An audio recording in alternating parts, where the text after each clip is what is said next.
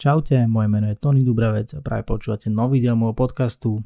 Je tu nový rozhovor, tentokrát podľa mňa veľmi zaujímavý pre ľudí z gastronómie, pre barmanov, pre ľudí zaujímajúcich sa o barovú scénu. Mojím hostom bol totiž barman roka 2018 Tomáš Džen, ktorý okrem iného je aj brand ambasádorom našich značiek spoločnosti San Nikolaus takže sme aj kolegovia. A som veľmi rád, že Tomáš prijal moje pozvanie, že sme sa mohli stretnúť, že sme mohli nahrať tento rozhovor, pretože to bol podľa mňa veľmi príjemný pokec. Verím, že Tomášov zaujímavý príbeh vám má čo ponúknuť, má čo povedať, má vás možno čím naučiť alebo inšpirovať. Prebrali sme teda všetko od toho, čo je vôbec úlohou brand ambasádora v spoločnosti, ktorá má desiatky alkoholických a nealkoholických značiek, aká bola jeho barmanská cesta, kde vôbec pričuchol k barmanstvu, čo znamená flair bartending, ak náhodou neviete, aké sú jeho obľúbené bary, obľúbený drink, všetko okolo barovej kultúry, nielen na Slovensku, ale aj v zahraničí. Ja som si to užil, verím, že vy si to užijete rovnako. Nezabudnite podcast odoberať na vašej obľúbenej platforme. Ak vás bude rozhovor baviť, tak následne pokojne zdieľať alebo mi napísať nejaký feedback, budem sa veľmi tešiť. Takže toľko odo mňa na začiatok a prajem vám príjemné počúvanie.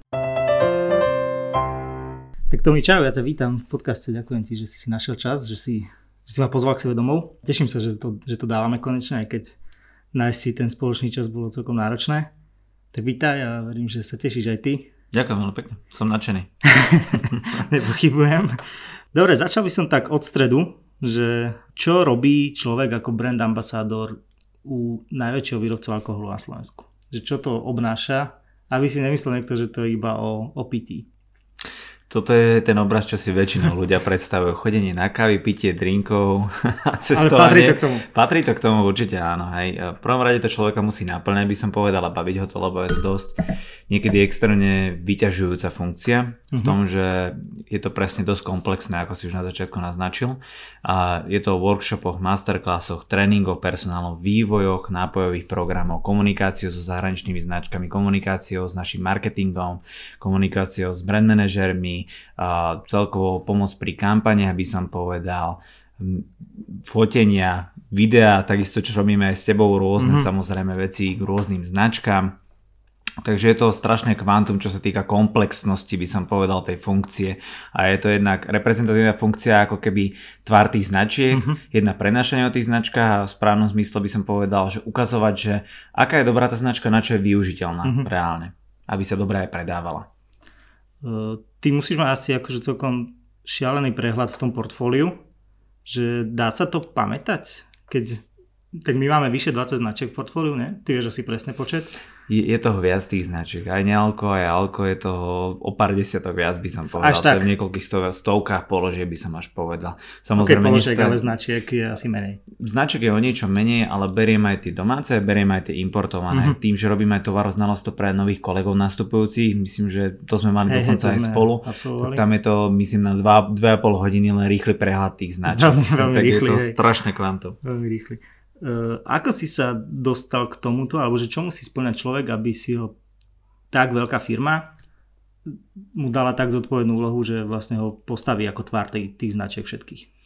V prvom rade si ho musia všimnúť asi viacerí ľudia z tej spoločnosti. Uh-huh. Určite bol, čo som vnímal aj od aktuálnych kolegov vnútrofiremne, nejaký, nejaké to výberové konanie, že kto im by im vyhovoval, koho mm-hmm. si dokážu predstaviť na tom mieste. Boli tam viacerí ľudia, aj viaceré mená navrhované, samozrejme aj kolegovia z trhu, ktorí sú veľmi šikovní a postupne sa rozhľadali, že kto je nejakým spôsobom asi je trošička pokorný, kto vie reprezentovať tie značky, kto si svojí za tým svojim menom, za tými značkami, dokáže robiť pekné veci, by som povedal je vytrvalo v tej funkcii, že není tá prelietava medzi tými spoločnosťami, uh-huh. alebo že ide z funkcie do funkcie, z firmy do firmy, dajme tomu Takže myslím si, že bolo vidieť nejaký kus možno nejaké práce za mnou aj v tých predošlých spoločnostiach, lebo ja som prechádzal samozrejme od eh, toho barmana za tým barom, cez someliera vo vinotéke, mm-hmm. vo vinárstve, s rôznymi funkciami až po obchodného zástupcu a finálne až po brand ambasadora rôznych značiek od nealkoholických po ovocné destiláty. Takže mm-hmm. myslím si, že toto bolo celé za tým a všimli si ma viacerí kamaráti, kolegovia už teraz aktuálne z našej spoločnosti a potom nasledovali rôzne rozhovory, nezáväzné kávy samozrejme mm-hmm. až po generálneho riaditeľa a aktuálne už teda bývalého pána generálneho riaditeľa, lebo už sa venuje inej divízii u nás a marketingové riaditeľa a oni museli rozhodnúť, či budem vlastne sedieť, aký som človek, čo si predstavujem, čo si myslím o tých značkách, či si dokážem predstaviť, fungovať s tými značkami, či sa mi páčia, mm-hmm. či v tom mám nejaký prehľad, aký som a ako beriem veci na trhu. Určite uhralo aj to a vlastne ale zavážilo aj to nejakým spôsobom, že som nekonfliktný typ, že nedehonestujem konkurenčné značky, nehováram nejakých iných ambasadorov alebo iných kolegov alebo obchodných zástupcov na trhu z konkurenčných značiek, ale snažím sa robiť maximálne to dobré, čo viem uh-huh. a v najlepšom svetle ukážať tie značky, značky a robiť s nimi naozaj pekné aktivity. Uh-huh. Kto musel koho presvedčať viac, že oni teba alebo tých? Uh, oni asi mňa, lebo ja som veľmi aj ťažký v tomto, čo sa týka tvrdohlavosti, keď nie s niekým už pracujem, ale pracujem mm-hmm. v nejakom značku, ja som bol skoro 8 rokov v predošlej firme, okay. že bolo veľmi ťažké sa nejakým spôsobom rozlúčiť, zlomiť to tak v sebe by som povedal, aj keď cítim, že to bola oveľa akože lepší krok, ako som robil predtým, a perfektná zmena, širšie portfólio, prvý rok bol naozaj akože crazy by som povedal, že bol mm-hmm. dosť extrémny aj na cestovanie po nielen Slovensku, ale aj zahraničných prezentáciách, veľtrhoch, reprezentácii na rôznych súťažiach, stážach, hostovania v baroch od Fínska cez Francúzsko, cez vlastne Čínu a tak ďalej. Takže týmto štýlom. OK. Uh, poďme ale úplne na začiatok, že ty si z Nových zámkov, kde si chodil na hotelovku bolo tam také prostredie, že ťa vlastne už, už potiahlo k týmto barmánskym smerom? Alebo že kde bola tá prvá inšpirácia alebo tá iskra? Dobre si trafil, klinče po hlavičke, že presne o tom, že ja som z malej dedinky, dedinky kúsok od Nových zámkov, nejakých 20 uh-huh. km veľké lovce. Presne, že keď ti hovoria si podhajska, skôr niečo ako termálne okay. kúpalisko, tak za tým ako dedinka za kopčekom. Okolo je samý les vlastne ako obce tak v Nových zámkoch, keď som prvýkrát išiel na deň otvorených dverí do hotelovej akadémie, tak tam som videl dneska už kamaráta majiteľa jedného baru v Brne, veľmi dobrého Peťa Sula, ako robí flérovú show, a, že hádže flašky, mm-hmm. a hádže s ohňom, robí pritom drinky, všetci uznávali tých barmanov, bolo to nonšalantné, krásne, s perfektným štýlom že to bolo niečo pompezné pre tých ľudí, ako to bolo podané, ako sa to celé dalo mm. vnímať a ako boli vnímaní tí ľudia veľmi ako vysoko postavení, veľmi vážení, by som povedal, veľmi šikovní. A ja si hovorím, že keď to dokážu oni, prečo nie ja? Že prečo, mm-hmm. toto by som chcel robiť a to sa mi veľmi páči a taký pocit, ktorý zo mňa, vo mne zostal už cestou autobusom domov vlastne, mm-hmm. potom som začal trénovať s malými skladenými flaškami, dokonca si pamätám doma, aj keď som nerozumel tým veciam ešte, ako sa to robí celkovo a tak ďalej. Postupne a som išiel tvrdohlavo za tým, že sa chcem dostať na tú školu hotelovú, aj keď som ku koncu základnej nemal úplne dobré výsledky, že som na to kašľal a mm-hmm. viac sa chodil hrávať a bicyklovať a čo. Dostal som sa, dokonca ma prijali aj na hotelovú akadémiu, čo bolo vtedy prestížna ako keby škola nových zámkov a nebolo ľah, ľahké prejsť aj kvôli veľkému množstvu ako keby uchádzačov mm-hmm. aj mhm. cez tie, cez tie príjimačky, kde som celkom dobre uspel a prijali ma aj na druhú školu, kde chodil môj brat, čo sa týka čašníctva okay. a nakoniec som išiel na tú hotelovú vytúženú a tam postupne som vlastne sa týmto predieral, že ma zachalani začali učiť, inšpirovali ma k tomu, začal som na sebe makať a išiel som ako už junior, jednak na juniorské a už ako junior aj na seniorské súťaže a postupne to uh-huh. išlo so mnou. Uh, takže byť flair barman znamená, že robíš všetku tú show okolo, tie žonglovanie s fľašami a podobne, že? Alebo čo, čo znamená to slovo flair v tom? Flair je veľmi komplexné slovo, by som povedal. Okay. Je to o tom, že je to spraviť niečo so štýlom, niečo mm-hmm. efektívne. Uh, flair znamená aj to napríklad, keď efektívne pracuješ s barovou lyžicou alebo pekne vieš pracovať s mhm. pohármi, mm-hmm. s mixing glasom, s ľadom, s pomôckami, s čímkoľvek a working flare a exhibičný flare už je len ten prídavok vlastne popri práci, čo je reálne robiť v tom bare. Exhibične skôr na nejaké exhibície, mm-hmm. súťaže typu medzinárodných a majstrovstiev sveta, dajme tomu, kde sa nie všetky tieto veci dajú robiť v bare, možno v nejakom showbare v Las Vegas alebo na nejaké mm-hmm. malorke na pláži a podobne ale reálne working flare sú tie veci, čo sú využiteľné za barom, čiže je to ten pracovný flare, uh-huh. čo sa dá robiť ako voľné nalievanie napríklad bez odmeriek, kde to človek už dokáže odhadnúť, že koľko púruje, uh-huh. takzvané to je ten výraz, pretože pouring, akože vyslovene uh-huh. nalievanie cez kove alebo umelomotné nálievky napríklad, práca s pinzetou, práca s barovou lyžicou napríklad, vrtenie medzi prstami s týmito predmetmi uh-huh. a tak ďalej podobne. Čiže všetko toto znamená flare, všetko je to efektívne, všetko je to show, všetko je to pridané hodnote, ako pripravuješ ako keby ten nápoj alebo ho prezentuješ tomu hostovi a má nejaký zážitok z toho finálne, preto aj ľudia chodia v konečnom dôsledku do baru. Uh-huh. Takže vlastne každý barman v takýchto akože vychytených baroch, alebo že lepších, kvalitnejších je, je flair barman. Len ten má nie. Nie to sa to úplne povedať. Môže používať nejakú, nejakým štýlom flair ako keby, mm-hmm. ale nie je každý z nich flairový barman. Množstvo z nich dokonca ani nechce počuť ako flair, lebo sa im to nepáči, lebo sú viac na klasické barmanstvo ale v konečnom dôsledku aj tak kus toho fleru používajú. A čo znamená teda klasické barmanstvo? Klasické barmanstvo je nalievanie cez odmerky, je toto, keď ľudia použijú naozaj uh, príručník, sú v klasických baroch, miešajú klasické pôvodné drinky podľa mm-hmm. receptúr, maximálne nejaké twistované verzie tých klasických pôvodných historických nápojov napríklad. Majú na sebe veľmi pekné oblečenie, by som povedal, na štýl toho American baru, napríklad mm-hmm. čo máme tiež v Bratislave a až, až týmto smerom by som povedal, nehádžu si nejakým spôsobom flašky by som povedal, Aha, nevenujú sa na toľko freepouringu napríklad, skôr je to nejaké, nejaké peknej strojenosti, prirodzenom uh-huh. tom pohybe naozaj, naučených technikách, ktoré sú vycibrené, vysokej znalosti, čo sa týka tovaroznalectva, drinkov, histórie každého toho daného segmentu, cez whisky, giny, vodky, výroby a tak ďalej, až po vývoj aktuálnej doby nejakého toho barmanstva, somalierstva, servírovania párovania k tomu, mm-hmm. že to viac už možno toho klasického až po ten sofistikovaný štýl pri tom klasickom barmanstve by som povedal. OK, chápem. Uh, ale v takýchto, v takom klasickom barmanstve asi neexistujú súťaže, ako existujú vo flair barmanstve, nie? Existujú, existujú. A tie, rozhodne, áno. Aký je medzi nimi rozdiel? Lebo flair chápem, že asi je kombinácia toho, že musíš urobiť nejaký drink a popri tom nejakú show. Je to v, v nejakom časovom, časovom rozmedzi a potom, že aký je rozdiel oproti súťaži v klasickom barmanstve? Je to v závislosti od toho, aká je to súťaž. Aká značka ju sponzoruje, aké sú tam mhm. tie dané pravidla napríklad. Úplný základný rozdiel je, že pri Flairi sa strašne komplexne hodnotia veci.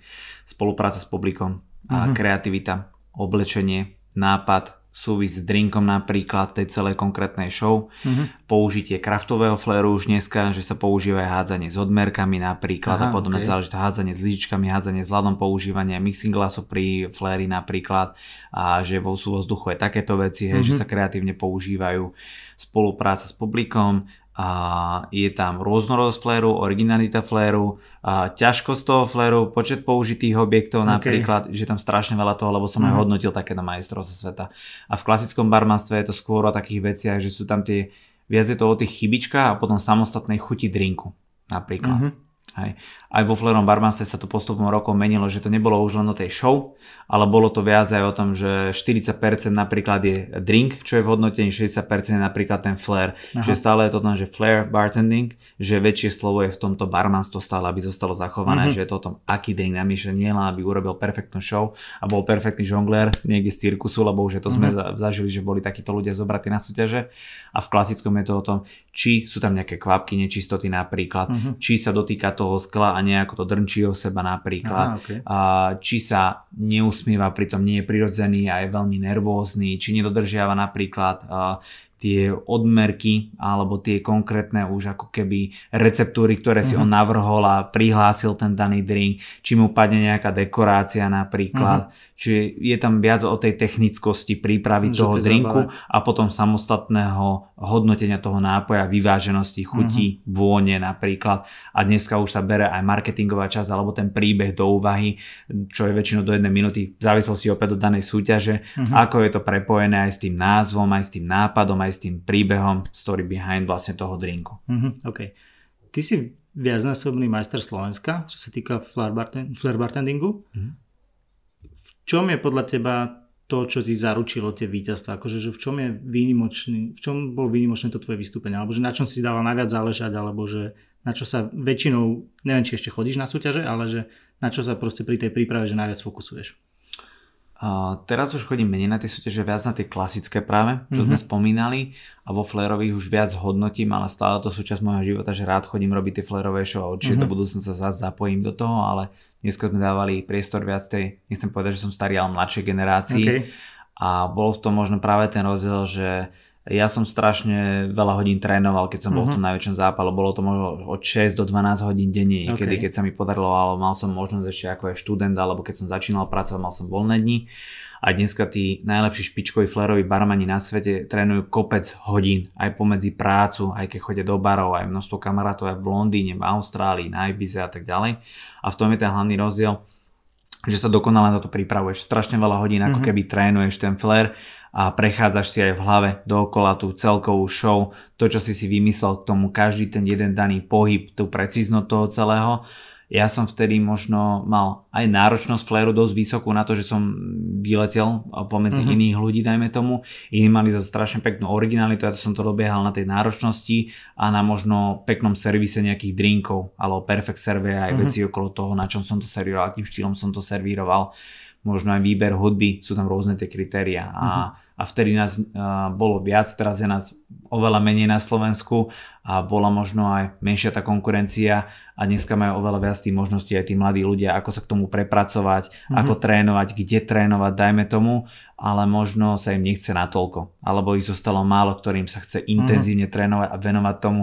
Niektorí pri tých prvých modrinách a fialových rukách zistia, že asi to není celkom pre neho a je to strašne náročné, ale mm-hmm. je to presne o tom, keď veľa ľudí povie, že talent 5% až 10% môže byť talent, všetko mm-hmm. ostatné ako keby drina za tým, čo vidím aj u mňa aj u kolegov, čo sme si celým týmto procesom prešli ako keby. Mm, dobre, že spomínaš tie modriny, že aké zranenia máš na konte z tých čas, kedy si najviac si trénoval? Je strašné množstvo, by som povedal. Od uh, a odbitých zubov, napríklad mm-hmm. z, z vrchnej časti zubov a cez rezné rany, ako sa ti odbije zo prsty. Zub, ako sa ti odbije zo zubu, keď trénuješ? príklad, keď spoza chrbta hážeš flášku na postavenie na tvár.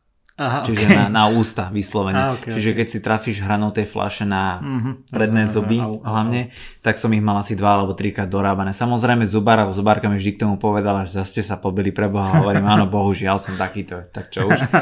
Takže a, rezné rany všeobecne od a, nôh, a, stehien a cez ruky. Mám, mám si každý prst porezaný, vlastne rozrezané ruky boli, rozrezaná tvár na viacerých miestach napríklad by som už spomínal, samozrejme modriny, fialové ruky, mm, krivé prsty, čo sa ti časom spravia vlastne okay, vyslovene na ukazová, ako je to kvôli držaniu viacerých fliaž, čiže je toho viac mm-hmm. na mojom tele ale nelutujem nič z toho, lebo každá vec si pripomína, že si s tým celým musel no, prejsť. No, jasné, jasné. A robilo ti to stále rado, lebo si ho zápal, lebo si chodil trénovať. Či už vo flerovej miestnosti predtým, úplne na začiatku v mojej detskej izbe, ktorú som doriadil úplne na komplet, keď som to teraz s rodičmi rozoberal, kde boli lustre porozbijané, dvere boli porozbijané, jasné. scény obité na komplet, postel zničená, takže... Trúfol by si si ešte aj teraz na nejakú súťaž vo flery? Určite trúfol. Aj by si sa umiestnil? To nechcem tvrdiť, ale je to možné, že v prvej trojke by som sa umiestnil okay, tak, lebo okay.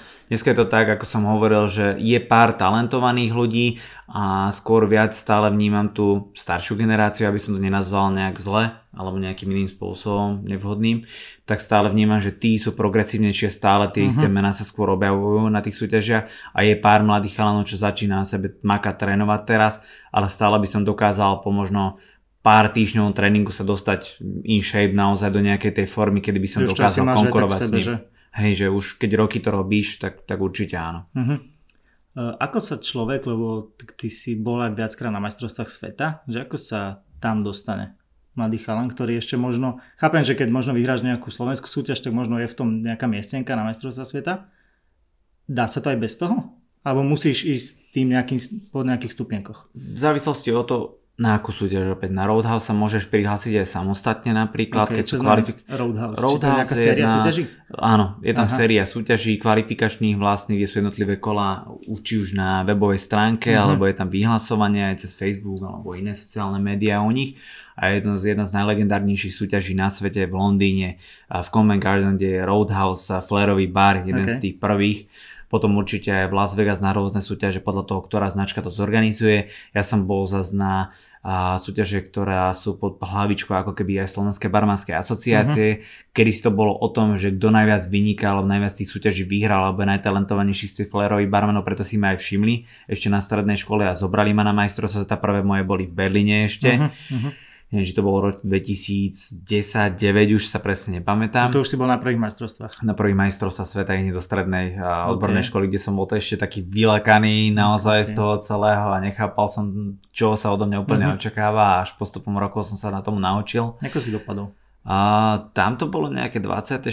alebo 25. miesto z nejakých 55 krajín. Nie, okay. nie zlý štart, uh-huh. Ale, ale tam už mnoho ľudí mi potom povedalo, čo bol problém, čo som si nevšímal, ako by som sa mal správať na tom stage. Uh-huh. Ani to sebavedomie ešte, alebo tú osobnosť som nemal tak vybudovanú samozrejme Jasne. ako ucho strednej školy teraz dobraté a Takže bolo tam množstvo takýchto vecí. Čiže a dneska je to už o vykvalifikovaní, ale v tých následujúcich rokoch som musel na kvalifikáciách, kde je séria nejakých súťaží aj v rámci pod, alebo pod zaštitou Slovenskej barmanskej asociácie nabrať čím viac bodov a tam sa oceňuje na konci roka vlastne prvé, druhé, tretie miesto. Prvý je barman roka aj v klasickej kategórii, uh-huh. vo flérovej, aj v baristickej, aj v juniorskej už dneska flérovej dokonca a ten ide na majstrovstva sveta aj z jednej a z druhej kategórie vlastne Aha, ten daný okay. človek. Takže na základe toho som potom postupoval. OK, keď spomínaš barmana roka, tak teba aj toto už sa podarilo? Že ty už máš asi uzavretý taký ten kruh. E, čo všetko akože musí barman roka splniť, aby mal vôbec šancu sa ním stať? Tam je to hlavne o tých súťažiach a o získaných Aha. bodoch na tých súťažiach počas celého toho roka, na ktorých musí chodiť, pracovať na tom a čím vyššie sa umiestni, a samozrejme môže tam byť súčet bodov, že aj kvôli účasti, uh-huh. hej, keď tam není také kombo tých ľudí, že niektorí sa na niektorých nezúčastnia, niektorí chodia na každú a niekde majú účasť, niekde majú prvé, druhé alebo no, tretie miesto a je to súčet hlavne tých bodov pod záštitou teda Slovenskej barmanskej asociácie, pokiaľ sú je to pod inými značkami. Tam sú priamo niekedy aj len, že len jedna kvalifikácia, napríklad, alebo potom je séria pod inými, ako je World Class napríklad uh-huh. súťaže a tam sú aj semináre s tým spojené a potom a večery, ktoré musí robiť a pripravovať špeciálne menu na základe tých uh-huh. zážitkových večerov v tom danom svojom bare alebo lokáli alebo v podniku ten barman a potom postupuje až po finálnej súťaži, kde je prvé, druhé, tretie miesto vyhlásené, prvé miesto postupuje na celosvetové finále. Čiže v závislosti uh-huh. od značky, asociácie, záštity, pod kým je ten človek. Takže je to asi, že, že je to taká široká tá scéna, že nie je to iba, že oficiálne majstrovstva sveta, ale že sú, ako napríklad poviem blbosť, že v boxe, že sú federácie a každá má nejaké svoje tituly a ide o to, že či sú tie federácie alebo tie asociácie navzájom nejako akože jedna je prestížnejšia, jedna menej?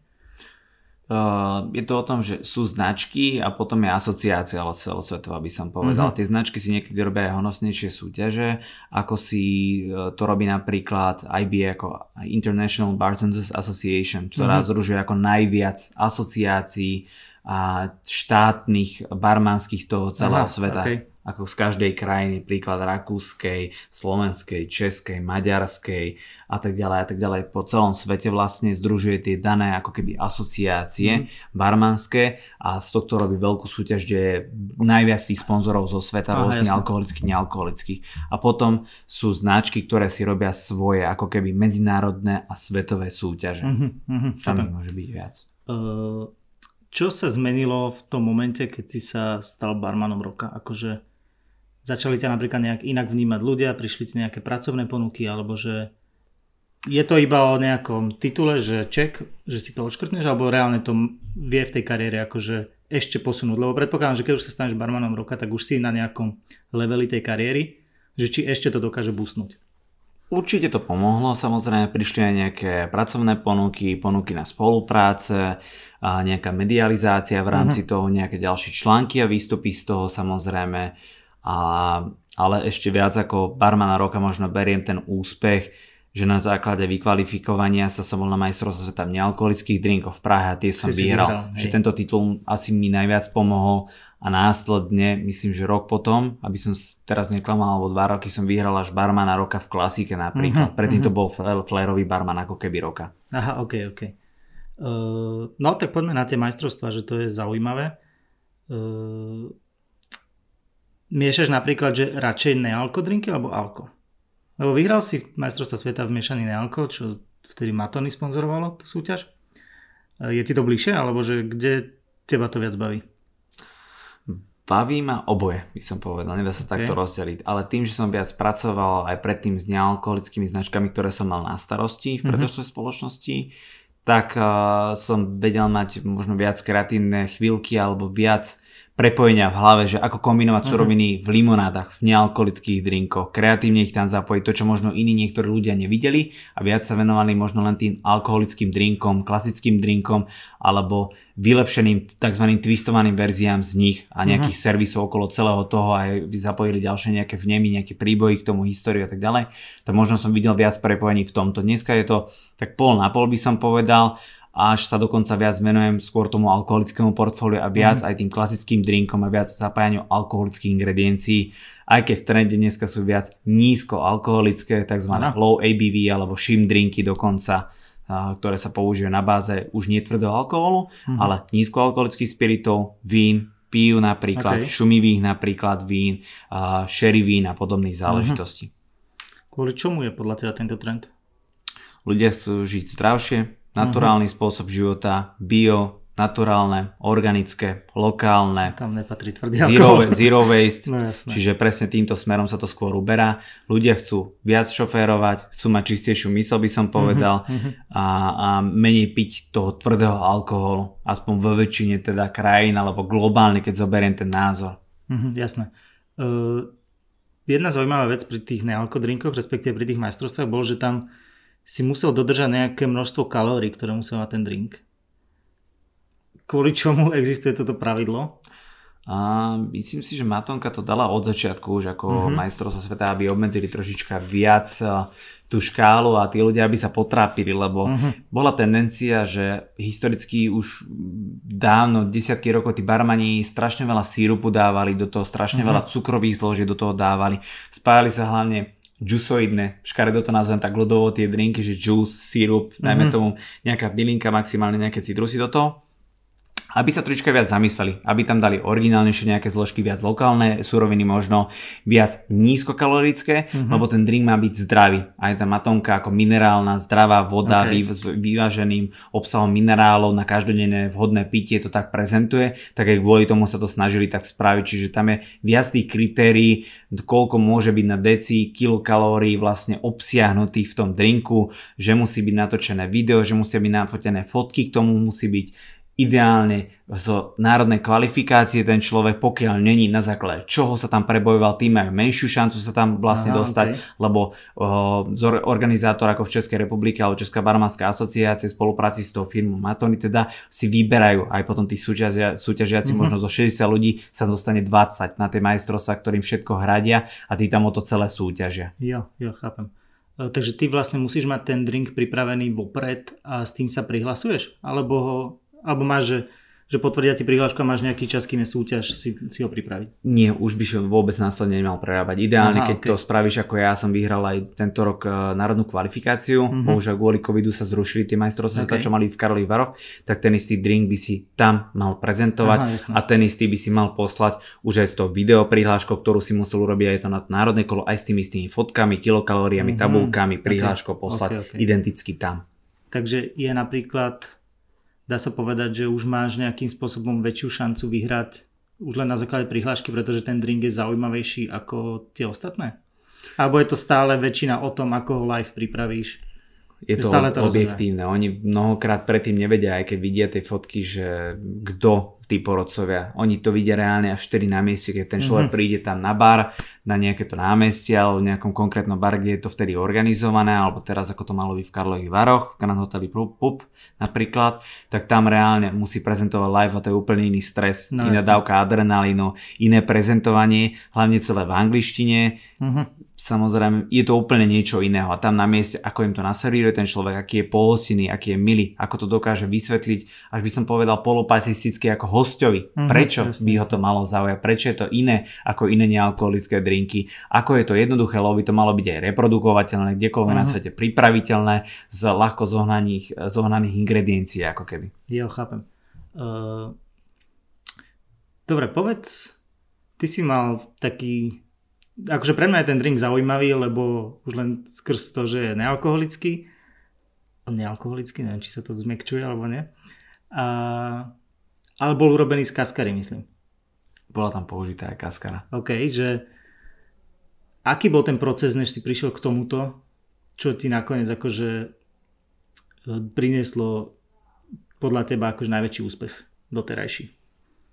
Myslíme z tej súťaže teraz prakticky. Áno, že akože ten, že ten tvorivý proces, ako si prišiel k tomu drinku, ktorý a... zjavne zaujal. Rozmýšľanie aj nad tým, že čo som v minulosti používal, čo mm-hmm. by mohlo zaujať, čo by bolo iné oproti drinkom, ktoré sa už prezentovali na tým majstrovstvách sveta.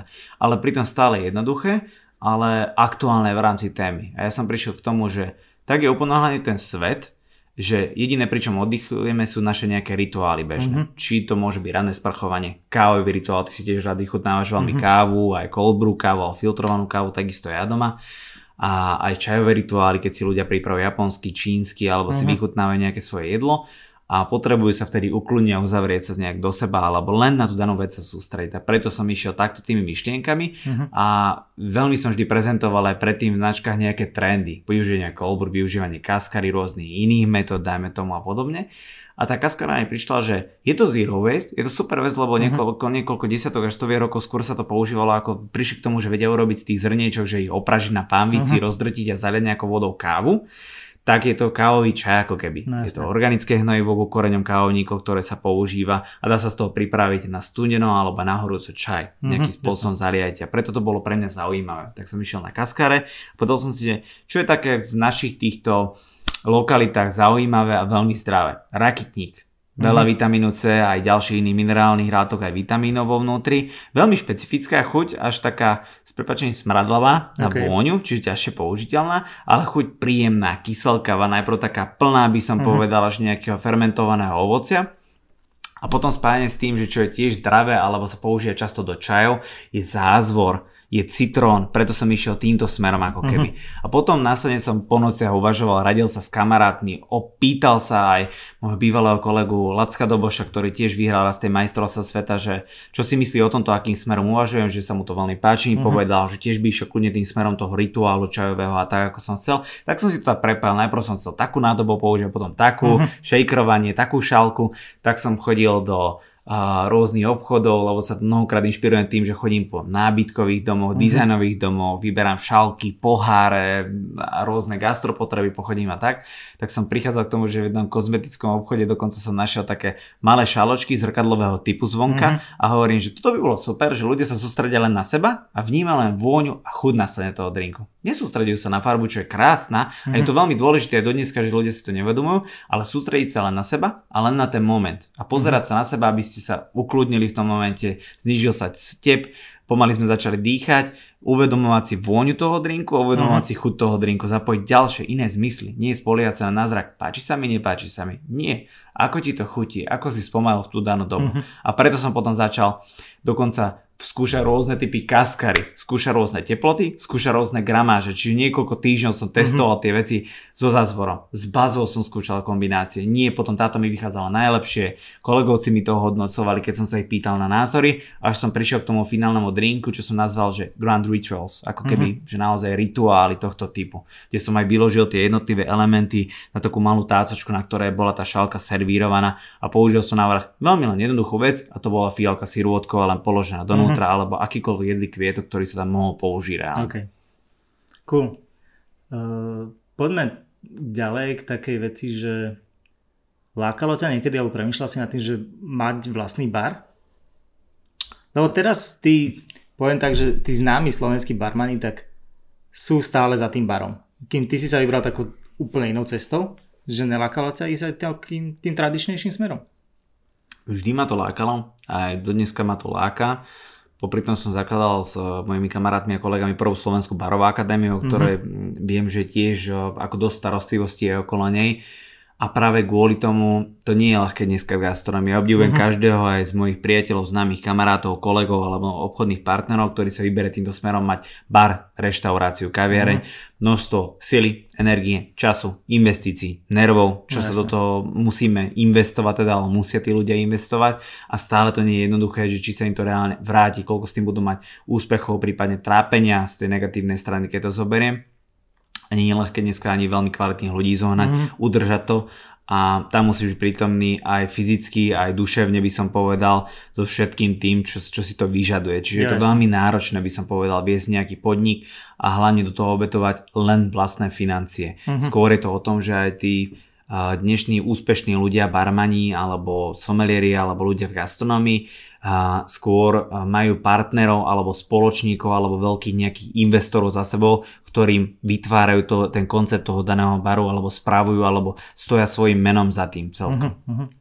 Uh, ako si myslíš, že na tom naša barová kultúra? Ja mám pocit ako like, že, že to téma vlastne iba posledného roka a pol, dvoch, kedy naozaj že vznikli aj také, že e, pre verejnosť známejšie bary v Bratislave. Myslím si, že za Bratislavou je to akože skôr rarita. Že ako to vnímaš ty ako skôr ten insider?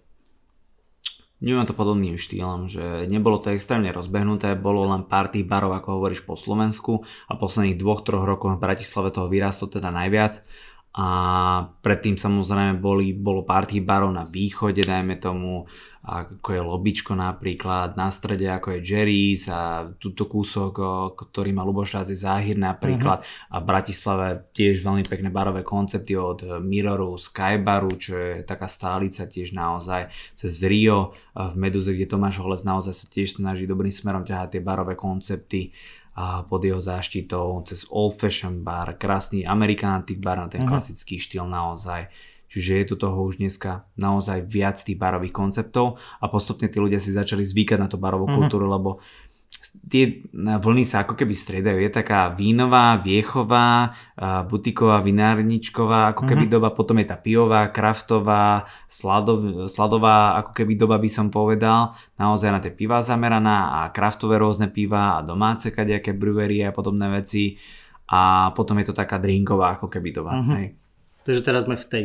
Tak teraz sa to tak postupne berie práve, práve tým smerom tých drinkov viaci ľudia už ako ešte tí spotrebitelia alebo zákazníci vypýtajú kvalitný drink, viac o tom čítajú, viac uh-huh. si mhm. potrpia na niektoré veci, sú náročnejší, sú edukovanejší, viac cestujú a majú veľa uh-huh. možností po svete, kde sa dozvedeli, aké sú drinky v Londýne, v Singapúre, v Prahe, kde je rozšírená veľmi intenzívne a silná tá barová gastronomická kultúra za veľmi aj dobrých podmienok, by som povedal, pre zákazníkov, uh-huh. za pri, priazných finančných naozaj, čo sa týka nákladovosti tak aj tu sú už náročnejší tí hostia.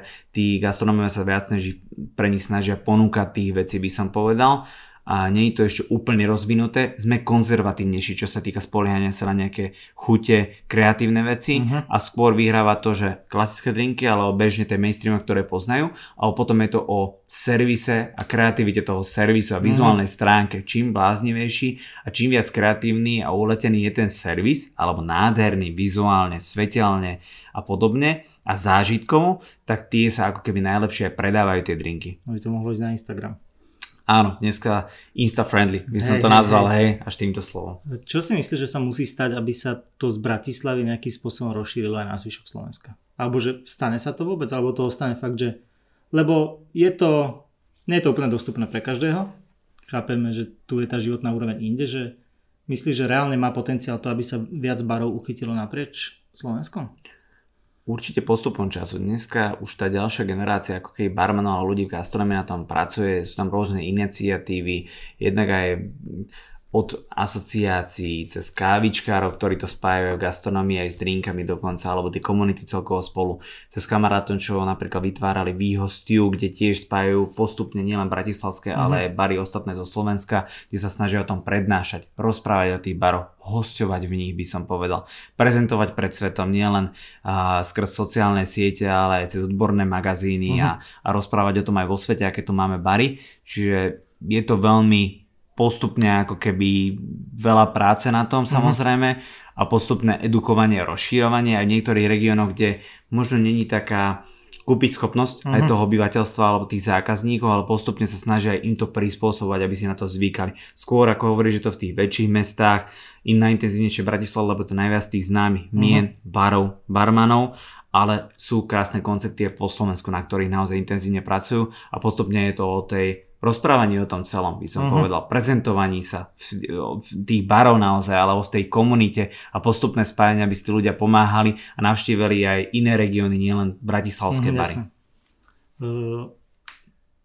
ktoré, ktorý bar konkrétny alebo možno barmana by si odporúčil ty niekomu navštíviť, kto je možno, že na začiatku spoznávania tejto kultúry. Že kde sa do toho najprirodzenejšie človek vie dostať.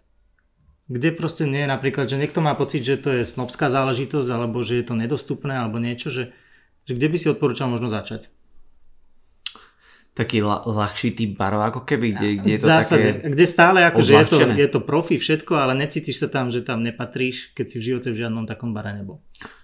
Mám taký príklad aj dobrého dlhoročného známeho kamaráta Majkyho Trizuliaka, ktorý má spin cocktail bar. Uh-huh. Tam jednak si je to postavené ako keby no, pop-up štýl toho baru, že menia tie koncepty. Uh-huh. Je tiki napríklad, je objaviteľský, je ako keby laboratórium napríklad, okay. hej, alebo lekárenské, medicínske to hľadisko na tie džiny a takéto botanické veci zamerané.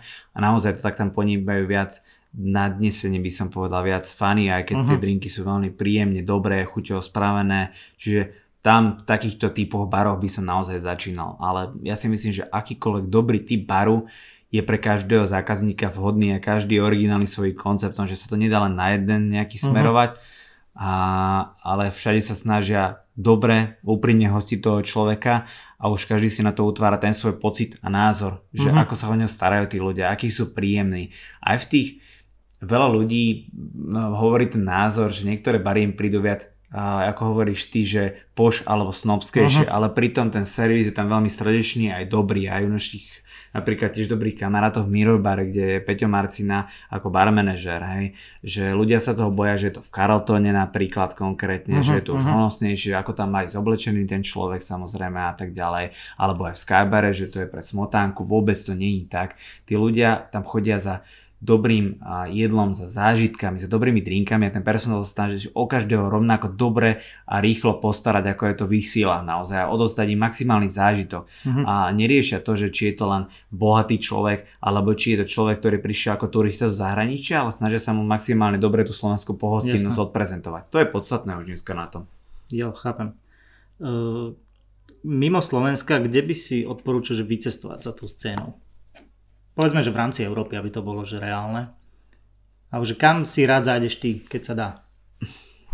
Určite do Londýna. V Singapúre ma zaujali niektoré bary naozaj. A stále spoznávam aj ja ako keby ďalšie tie krajiny, uh-huh. ďalšie bary. A najbližšie rozhodne Praha, okay. samozrejme v Českej republike. Množstvo dobrých kamarátov, perfektných barov, úžasných konceptov čo dlhé roky už fungujú.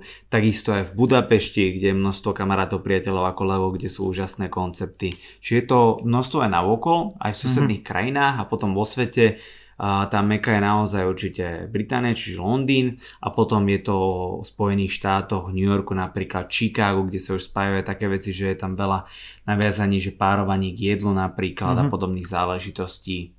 Austrália už dneska tiež veľmi akože rozvinutá v rámci konceptov barov, gastronomie, kávy, čiže je mm-hmm. toho viac. V Londýne, akože ak ľudia nevedia, tak my tam máme aj Slováka Erika Lorince, ktorý tam má teraz taký celkom vychytený bar, že vyhral teraz nejakú, nejakú súťaž, alebo anketu, alebo neviem ako, ako to nazvať, že bol si tam, alebo že bol si obsluhovateľ niekedy, alebo robil pre teba drink Erik? Erik pre mňa už určite robil drink, dokonca v Amerikantých bare tuto na Slovensku. Okay. A v Londýne ešte myslím nie, v tom najnovšom koncepte som zatiaľ nebol. Uh-huh. A dokonca, bohužiaľ som nebol zatiaľ ani v American bare v hoteli Savoy, kde predtým už dlhý okay. čas pôsobil, ale stretli sme sa už viackrát teda. Uh-huh. Uh, dobre, robíš ty napríklad, že, alebo že prijal by si ponuku ísť robiť guest bartending? Alebo robíš to? Robievam to samozrejme aj po Slovensku, ako rôzne geshifty alebo tieto guest bartendingy, hostovania mm-hmm. v rôznych baroch, v rôznych hoteloch um, a už aj v zahraničí bolo viac tých geshiftov alebo tých hostovaní za barom. Kde si sa možno že najviac naučil, zabavil a kde ti to najviac dalo? Čo bola že najlepšia skúsenosť takéto hostovačky? To sa takto obecne nedá povedať. Každá tá, každý ten bar mi dal niečo. Každá skúsenosť inými ľuďmi dala niečo nového. Všade som sa niečo nového mm-hmm. naučil. Všade mi to niečo dalo. Či pozitívne, alebo negatívne. Ako pristupovať k ľuďom. Ako sa učiť nejakej možno trošička odlišnej mentalite, dajme tomu. Hej. Ako poňať inú národnosť, hej, uh-huh. ako obsluhovať niektorých ľudí, ako sa prekonať niekedy aj počas zlej nálady, dajme tomu, ako pristupovať k rôznym povahám tých ľudí, hej. Čiže každá, každá tá jedna vec, nie len z baru, ale aj zo súťaže, zo stretnutia s ľuďmi, s kamarátmi, s kolegami mi dáva niečo nového, kde sa učím. OK. Dobre, mám také, že posledné dve otázky. Jedna je taká, taká filozofická, že keby, keby deň mal zrazu že 48 hodín, tak čím by si vyplnil ten čas navyše? Že na čo možno nemáš čas bežne, alebo že to odkladaš dlho, alebo sa k tomu nevieš dostať? Možno realizácii tých vlastných projektov by som povedal, vývoji v rámci nejakých uh, učebných osôb, osnov, teda aj skrz slova Bar Academy, viac aktivít v rámci možno rozvinutia a činnosti Slovenskej barmanskej asociácie s kolegovcami viac možno času aj pre seba, čo sa týka športovania alebo venovania mm-hmm. sa sám sebe a hlavne edukácii, kde to možno stíham najmenej aktuálne, kde by som chcel veľa viac čítať, viac chodiť mm-hmm. na mhm. nejaké workshopy, viac cestovať za nejakou gastronómiou, ochutnávať ju, kde sa to snažím v rámci aj pracovných ciest nejako vyplňať, alebo počas dovolenky, lebo ja to volám, že robím to, o čom som sníval, mm-hmm. alebo že mám také moto, ktoré som prebral už, už od niekoho, že nájdi si svoj job, ktorý budeš milovať a nikdy viac nebudeš musieť pracovať. No, Takže je to práca hrou prakticky, že každá tá vec mi niečo dáva, učím sa a neberiem to ako prácu aj v rámci, keď svoje dovolenky idem niečo nového zisťovať, ochutnávať, mm-hmm. učiť sa.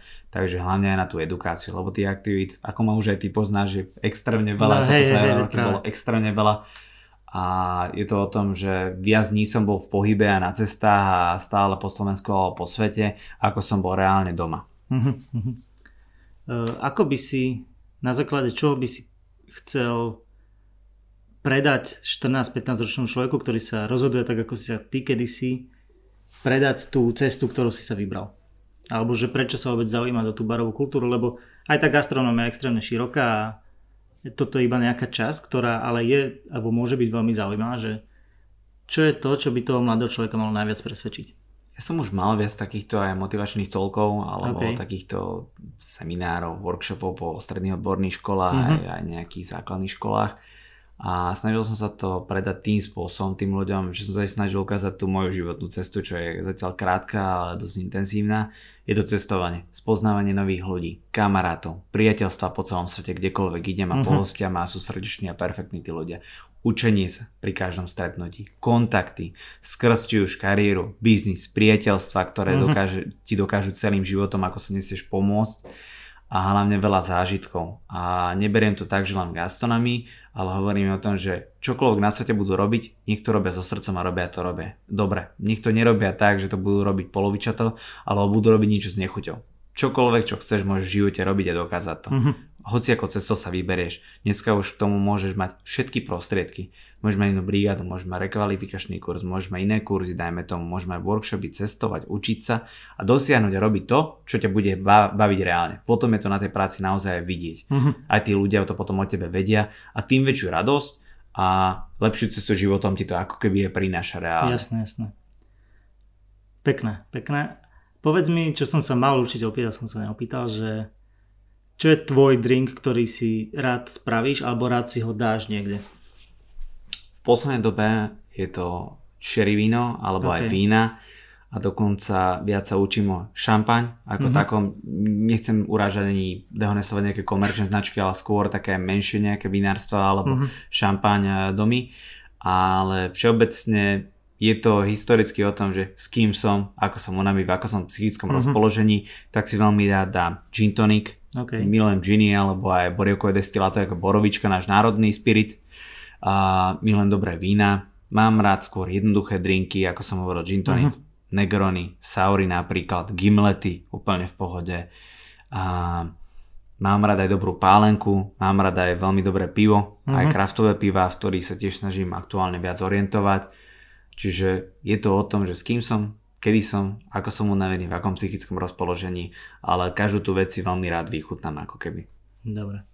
Super. Uh, povedz na záver, že kde ťa ľudia môžu nájsť, sledovať, kde sa môžu možno dostať bližšie k tvojej práci, jednak u nás sa Nikolaus, ale aj, aj v tej barovej kultúre, v tej gastroscéne, že ako ťa nájdú, čo majú sledovať a, a pardon, že prečo.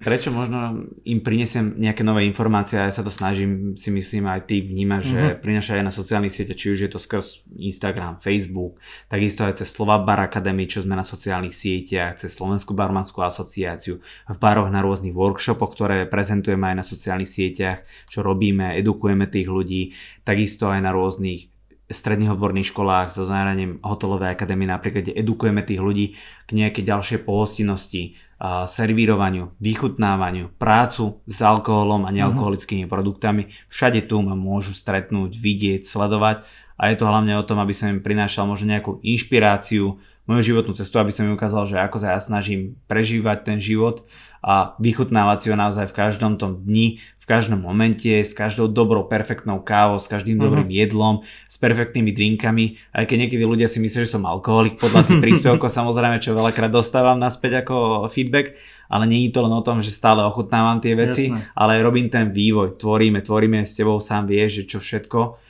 Takže tu všade mám, ľudia môžu vidieť, stretnúť, kedykoľvek môžu napísať, zavolať, moje profily sú verejné, takže vždy sa snažím ľudí podporiť, pomôcť im, poradiť, keď je to v mojich mm-hmm. silách, keď nie, tak veľmi rád si to doštudujem a následne dávam vedieť informácie o tom všetkom. Dobre, čo sa týka sociálnych sietí, kde je najjednoduchšie ťa zastihnúť? Určite na Facebooku a potom na Instagrame. OK. Dobre, ja mám potom ešte pre teba dve otázky, ktoré ale budú iba pre Patreonov a ďakujem ti v tomto momente, že sme to spravili Verím, že sa cítil príjemné a teším sa zajtra v práci. Ďakujem za krásny rozhovor. Ďakujem veľmi pekne. Díky, čaute. Čau.